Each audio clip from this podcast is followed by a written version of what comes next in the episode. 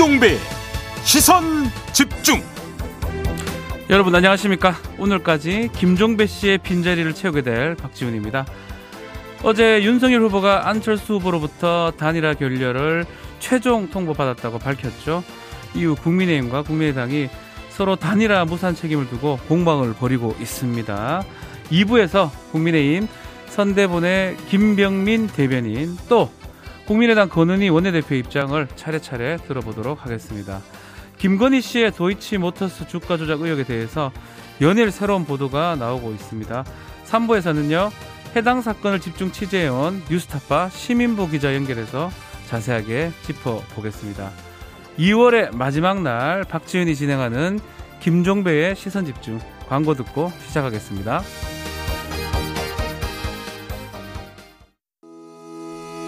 시선 집중은 촌철님들의 다양한 목소리를 기다립니다. 짧은 건 50원, 긴 건 100원인 문자 메시지 샵 8001번, 스마트 라디오 미니와 유튜브 라이브로도 시선 집중과 함께 하실 수 있습니다.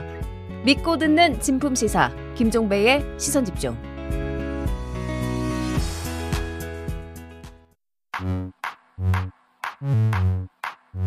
뉴욕에 뉴욕 타임즈가 있다면 시선 집중에는 JB타임즈가 있다 촌철살인 뉴스 총정리 JB타임즈 네, 더 막내 작가와 시선 집중의 문을 열겠습니다.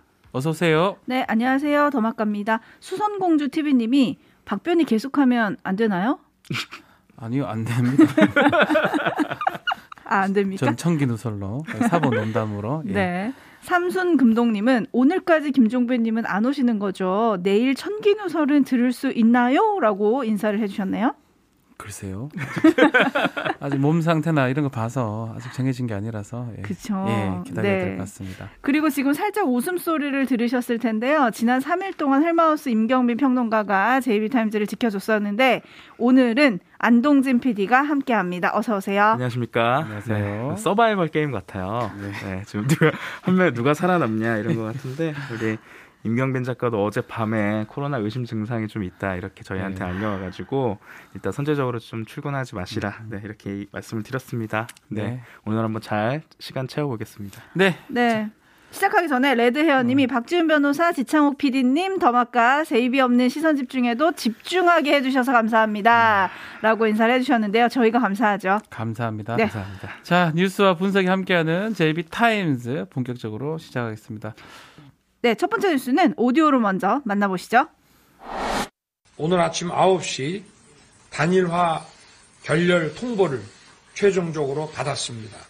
국민들께 그간의 경과를 말씀드리는 것이 도리라고 생각합니다. 이유가 뭐냐 하니까 아, 그쪽에서도 이유를 모르겠다. 특별한 이유는 없는 것 같다. 이런 답변을 받았을 뿐입니다.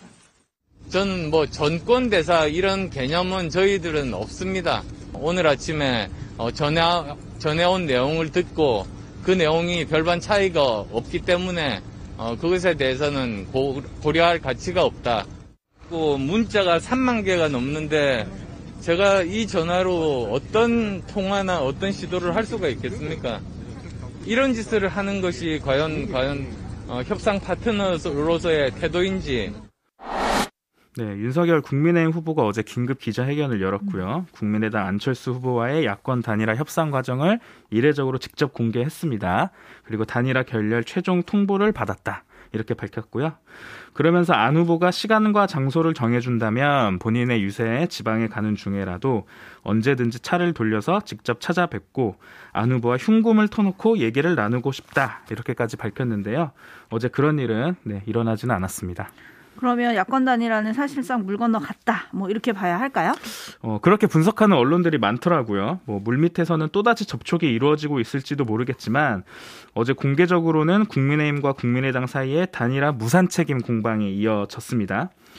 일단 후보가 직접 단일화의 협상 내용과 무산 과정을 구체적으로 밝히는 것은 굉장히 이례적이죠. 네, 보신 적 없죠? 네. 네. 그러면서 안철수 후보가 왜 결렬을 통보했는지 이유를 모르겠다. 방금 오디오처럼 이렇게 말을 윤석열 후보가 했습니다. 이것은 안철수 후보가 다 협의된 사항을 오락가락하면서 마음대로 뒤집었다 이런 이미지를 더 씌우려는 것이라는 해석이 따라붙고 있습니다. 게다가 국민의힘은 윤석열 후보의 기자회견이 끝난 이후에 그간 단일화 협상에서 어떤 일이 있었는지 구체적으로 적시한 협상 일지 그리고 윤석열 후보가 안철수 후보에게 보낸 문자까지 언론에 공개를 했거든요. 국민의당에서는 이런 준비가 안 돼 있었던 것으로 보입니다. 국민의힘이 작성한 일지는 사실만 좀 건조하게 나열한 것으로 보이지만 근데 사실 이런 건조한 사실조차도 좀 해석이 필요하다 이런 이야기가 들리거든요. 예를 들어서 윤석열 후보가 어제 국민의힘 장재원 의원과 국민의당 이태기 의원이 전권 대리인으로서 협상을 해왔다 이렇게 밝혔지만 방금 들으신 것처럼 안철수 후보는 우리에겐 전권대사 이런 개념이 없다 이렇게 밝혔거든요. 그러니까 양쪽이 주장하는 사실조차도 이렇게 부딪히고 있는 것이기 때문에 이런 상황에서는 좀 치열하게 준비한 쪽에 해석의 키를 줄 수도 있지 않을까 이런 생각이 좀 들었고요. 이게 국민의당 입장에서는 이런 의도가 뻔히 보이기 때문에 책임 회피를 위해서는 어떤 짓도 할 수 있는 신뢰하기 어려운 세력이라는 점을 확인했다. 어제 이렇게 밝혔고요. 강하게 반발을 하고 있습니다. 하지만 이런 의도는 좀 드러나지 않아야 효과가 있을 텐데 지금 언론 해석에서 따르고 많이 의도가 이미 드러나고 있는 상황이라 유권자들의 표심에 어떤 영향을 미칠지는 미지수인 것 같습니다. 네. 네, 지금 레드 의원님이 우리 딸들 어릴 때 친구들이랑 싸우고 저렇게 말하면 역지사지를 해야 한다고 가르쳤는데 점점점 해주셨는데 박지훈 변호사님 네. 이거 어떻게 봐야 됩니까? 아, 저는 그 문자 메시지가 눈에 띄더라고요. 음. 아. 2만 통, 3만 통 와서 음. 전화기가 불난다라고 하면서 인터뷰 과정에서도 기자들한테 안철수 후보가 만져봐라 지금 계속 지금도 오고 있다라고 음. 하는데 아마 이런 좀 사소한 것들일 수 있어요. 어쩌면 어쩌면 뭐 의도하지 않았던 걸 수도 있는데 음. 협상을 하는 어떤 마음 자세 이런 게 안 좋게 받아들일 가능성이 높습니다. 안철수 후보 음. 입장에서는 계속 전화가 오니까 저도 뭐 한번 뭐 저는 뭐 그 정도 유명한 사람은 아니지만 뭔가 잘못돼서 제가 전화 계속 올 때 있는데 아무런 일도 못할 정도거든요. 음. 생각을 못 하겠더라고요. 아마 그런 것들을 보면서 아 이 협상이라는 게 좀 쉽지 않았구나. 또 태도가 어쩌면 잘 맞지 않았구나 이런 생각이 좀 많이 들더라고요. 음. 윤 후보는 문자를 보냈지만 그걸 볼 수 있을 조차 없는 그렇죠. 그런 2만 상황이다. 통이 오고 아. 있는데 그 문자가 음. 두개 딸랑 안에 더. 들어가 있었는데 그 알 길이 없는 거죠 사실은. 네, 근데 거기에 대해서 이제 어제 윤 후보가 말하기를 그럴까봐 음. 그럴까봐 내가 그쪽에다가 전화를 했다 문자를 음. 보냈으니 보셔라라고 다른 사람한테 얘기를 했고 음. 보셨다는 답도 들었다 이렇게 음. 얘기를 하긴 했으나 뭐 어쨌든 그것마저도 진실 공방이 되고 있는 것 같고요. 그렇죠. 그리고 또 하나 논란이 된 거는 윤석열 후보 측이 공개한 협상 일지 네. 속성 제목이 이 문서의 속성 제목으로 들어가면 정리해서 못 만나면 깐다. 이게 원래여가지고 또 논란이 됐더라고요. 이건 어떻게 봐야 됩니까? 그 아까 말씀드렸던 상황과 좀 일맥상통하는 부분이 있는 것 같은데요. 결과적으로 윤석열 후보 쪽에서 단일화가 결렬됐을 때 어떻게 움직여야 될지의 시나리오를 미리 좀 가지고 있었던 거 아니냐 이렇게 좀 볼 수 있는 측면이 있는 것 같아요. 이것을 어떻게 정치적으로 활용할 것인지에 대한 좀 포석이 이미 깔려 있었던 거 아니냐 이렇게 좀 해석할 수 있는 것 같거든요. 그렇죠. 네. 그래서 뭐 국민의힘 해명이 2017년 8월 3일에 음. 작성된 문서에 이렇게 덮어쓰기를 하면서 음. 이렇게 됐다. 하필이면 그때도 뭐, 뭔가 정리해서 우연의 뭐- 일치라고 하기에는 그래서 제목하고 떨어지는 측면이 있는 거거든요. 네, 하필이면 그때도 이랬냐 이런 저 생각. 궁금해서 2017년 8월 3일에 무슨 일이 있었지라고 검색을 해봤는데 그때 당시에는 자유한국당이었나요? 그렇죠. 크게 별일 없었고 그 당시에 이 안철수 대표가 공, 그 당에 본인이 있던 당의 대표로 이제 출마하겠다. 음. 네. 이래가지고 좀 논란이 됐던 건 있던데 잘 못 찾았습니다. 아무튼 네. 궁금했고요. 현님이 장재원이 초초초 실세라고 보내주셨는데 이분의 이름이 다시 등장한 게 화제였습니다. 네, 장재원 윤석열 의원. 후보가 기자회견에서 장재원 의원이 전권 대리인으로 선임된 배경에 대해서 이렇게 설명을 했습니다. 카이스트 교수인 장 의원의 매형이 같은 대학 교수 출신인 안 후보와 서로 가까운 사이다. 그래서 선임을 했다. 이렇게 설명을 했는데요. 사실 이게 좀 반쪽짜리 설명인 것 같아요. 사실 전권 대리인이라고 하면 본인의 의사를 사실상 대신하는 자리 아니겠습니까? 그렇기 때문에 본인이 얘기하면 딱 철딱같이 알아듣는 척하면 척하는 사이가 될 줄 알아야 되는데 지금 윤석열 후보가 설명한 내용에는 협상 상대방과의 친분을 얘기하고 있지만 본인과의 친분을 이야기하지 않고 있었습니다. 음. 사실은 그 부분이 더 중요한 거거든요. 특히 이준석 대표가 윤핵관 문제로 윤석열 후보와 공개적으로 갈등을 일으켰던 때가 작년 12월이었잖아요. 네. 그때 윤석열 후보가 공개적으로 장재현 의원은 선대위에 출근도 안 하고 있는데 무슨 윤핵관이냐 이렇게 부인한 적이 있었습니다. 그런 분이 윤석열 후보의 전권 대사를 이번에 맡았다는 건데 이것은 공식 라인에 있는 사람들 대신에 실세는 따로 있다. 즉 우리가 많이 들었던 비선 실세 논란이 다시 환기시켜줄 수 있는 상황이거든요. 민주당 우상호 총괄 선대본부장도 국민을 우롱하고 속인 것이다 이렇게 강하게 비판한 것도 이 부분을 환기시키기 위한 공격 포인트가 아닌가 이렇게 생각됩니다. 음, 지금 많은 촌철님들이 왜 선대본 관계자가 아니라 장재현 의원이 나서야 했을까요? 라는 부분에 지금 계속 음. 물음표를 보내주고 계신데 박준 변호사님 네. 의견 어떠세요? 그렇죠. 이 장재원 의원이 나왔다는 게 저는 이번 또 결렬 과정에서 좀 안 좋은 국민의힘에 안 좋은 요소 중에 하나 같아요. 장재원 의원 뭐일 안 한다는 걸로 알려진 것도 사실이고 배제시켰다라고 했는데 결국은 지금 우리 안동진 PD 얘기처럼 이거 하러 나갔다는 거는 후보랑 일심 동체라고 볼 수밖에 없는 거거든요. 우리 음. 정권 특사, 정권 대사라는 거는 그 사람의 모든 것을 위임받고 마음대로 할 수 있는 사람을 말하는 거니까 네. 그 이런 부분은 이제껏 얘기했던 어, 국민의힘이나 국민의힘 선대본 또 아니면 윤석열 후보 얘기하고 다른 거기 때문에 이거는 좀더 놀라야 될 가능성이 있지 않을까 생각이 듭니다. 네, 이 부분 잠시 후 2부에서 김병민 대변인에게 좀 물어봐 주시고요. 제이비타임즈 다음 주목할 뉴스로 넘어가겠습니다. 다음 네. 뉴스는 어떤 건가요? 네. 어제 대장동 개발 특혜 의혹의 핵심 인물로 꼽히는 천화동인 4호 소유주죠. 남욱 변호사가 검찰 조사에서 한 내용들이 좀 공개가 되고 있습니다. 일단 어제는 자신의 말이나 녹취록이 일찍 공개됐으면 후보가 바뀌었을 수도 있겠다. 이렇게 얘기한 내용이 공개가 됐습니다. CBS 노컷뉴스가 공개한 내용인데요. 해당 진술은 이른바 정영학 녹취록에 등장하는 정진상 더불어민주당 선거대책위 부실장, 김용 민주당 선대위 조직 부본부장 등이 어떤 사람인지 캐 묻는 과정에서 튀어나왔다고 합니다.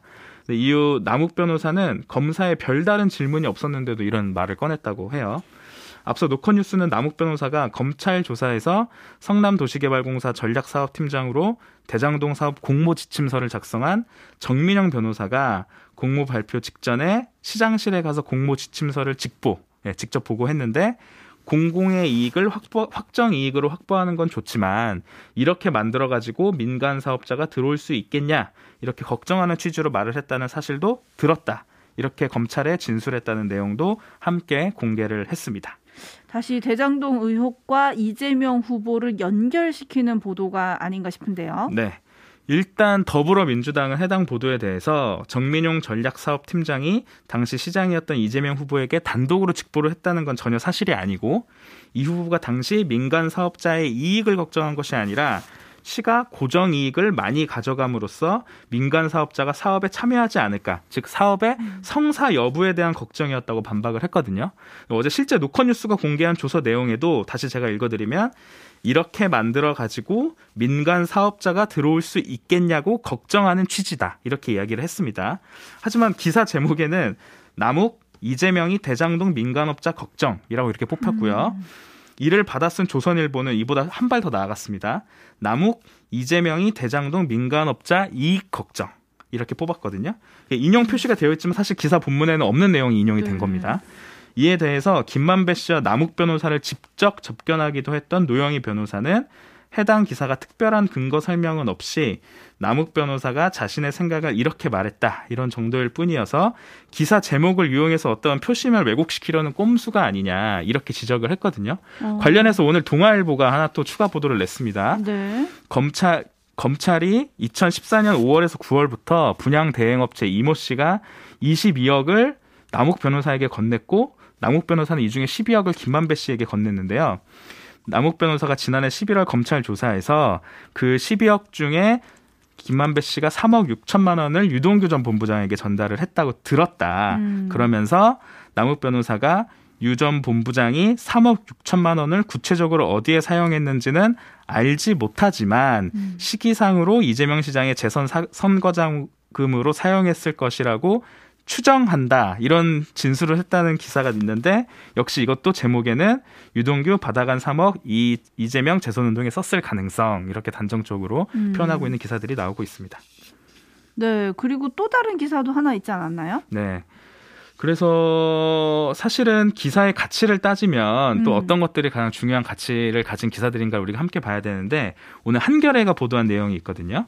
검찰이 2019년 8월 김만배 정영학과 비용 문제로 다툼하던 중 김만배가 약속 클럽이라고 조서에는 표현이 돼 있더라고요. 50억 클럽인데 이 이야기를 했느냐라고 묻자 남욱 변호사가 자기가 직접 들은 바로는 대한항공 조원태 회장에게 돈이 갔고 그 돈은 조원태가 한 바퀴 돌려서 그러니까 돈 세탁을 해서 약속클럽에 준 것이 있고 약속클럽 중에서 조원태로부터 받을 것을 기다리고 있는 사람도 있다. 이렇게 진술을 했다고 합니다.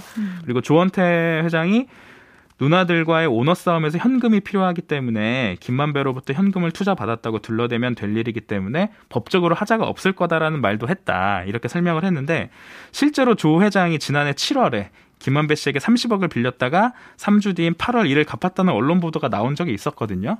그 정황과 좀 맞아 떨어지는 부분이 있는 건데 사실 지금 공개되고 있는 남욱 변호사의 검찰 진술 조서 중에서 과연 어떤 것이 진짜 더 새로운 내용이고 어떤 것이 더 보도할 가치가 있는지 그런 것에 대한 좀 판단이 필요하지 않나 이런 생각이 좀 들었습니다. 네, 왕거미님이 그러길래 처음부터 돈을 수사했으면 어땠을까요? 라고 보내주셨고, 카멜리아님은 김만배 남욱은 대선판 흔들며 재미나게 노는 것 같습니다. 수사를 받는 게 아니고. 이런 의견 보내주셨는데, 박준 변호사님, 네. 이런 어떻게 봐야 됩니까? 그렇죠. 돈을 보고 하고 이 녹취는 정황 증거로 썼었어야 되는데 이 좀 주객이 전도됐던 것 같아요. 그렇다면 또 녹취대로 가면 처음부터 녹취대로 제대로 가든지 취사 선택을 수사기관에 했던 것 같거든요. 그만큼 신빙성이 많이 떨어졌던 부분도 있는 것 같은데 어쨌든 간에 수사가 많이 꼬였고요. 그러다 보니까 지금 수사 성과는 딱 하나예요. 곽상도 구속. 어, 나머지는 벌써부터 그냥 기소됐던 사람들이니까. 그러니까 그 녹취록에 나온 사람 말고 다른 쪽 수사 성과는 곽상도 구속밖에 없는데 곽상도 구속은 녹취록 때문에 된 게 아니에요. 퇴직금 그것 때문에 된 거거든요. 음. 그래 따져보면 한 게 하나도 없다라고 결론 내릴 수밖에 없지 않나 생각이 음. 듭니다. 남욱 변호사가 JTBC와 인터뷰에서 또 이재명 후보와 직접 연관이 없다라고 또 그렇죠. 밝힌 적이 있잖아요. 그러니까 저희가 이제 피해자 입장에서는 각 상황에서 유리하게 자기에게 유리하게 진술을 하기 때문에 어떤 진술이든 100% 믿을 수가 없- 그렇죠. 없죠. 네. 그리고 재판 과정에서 어쨌든 이 진술이 가장 신뢰할 수 있는 것이냐 이런 거에 대한 판단이 좀 이루어져야 될 것 같은데 지금 그 전에 피해자 신문 조서 일부 내용이 각 언론사의 입맛에 맞는 대로 이렇게 공개되고 있는 거 아닌가 이런 좀 비판이 나오고 있는 것 같습니다. 그렇죠. 네, 그렇습니다. 박준 변호사님, 그리고 지난 금요일에 원희룡 본부장이 공개한 고속도로 배수구에서 발견됐다는 문건 있잖아요. 그렇죠. 그 문건? 자체도 지금 검찰을 발, 발표를 했어요, 벌써. 이미 검찰이 확보한 자료고 그 자료를 통해서 일부 증거 자료로 기소를 했다라고 음. 하기 때문에 확보된 자료가 새로운 자료가 아니고요.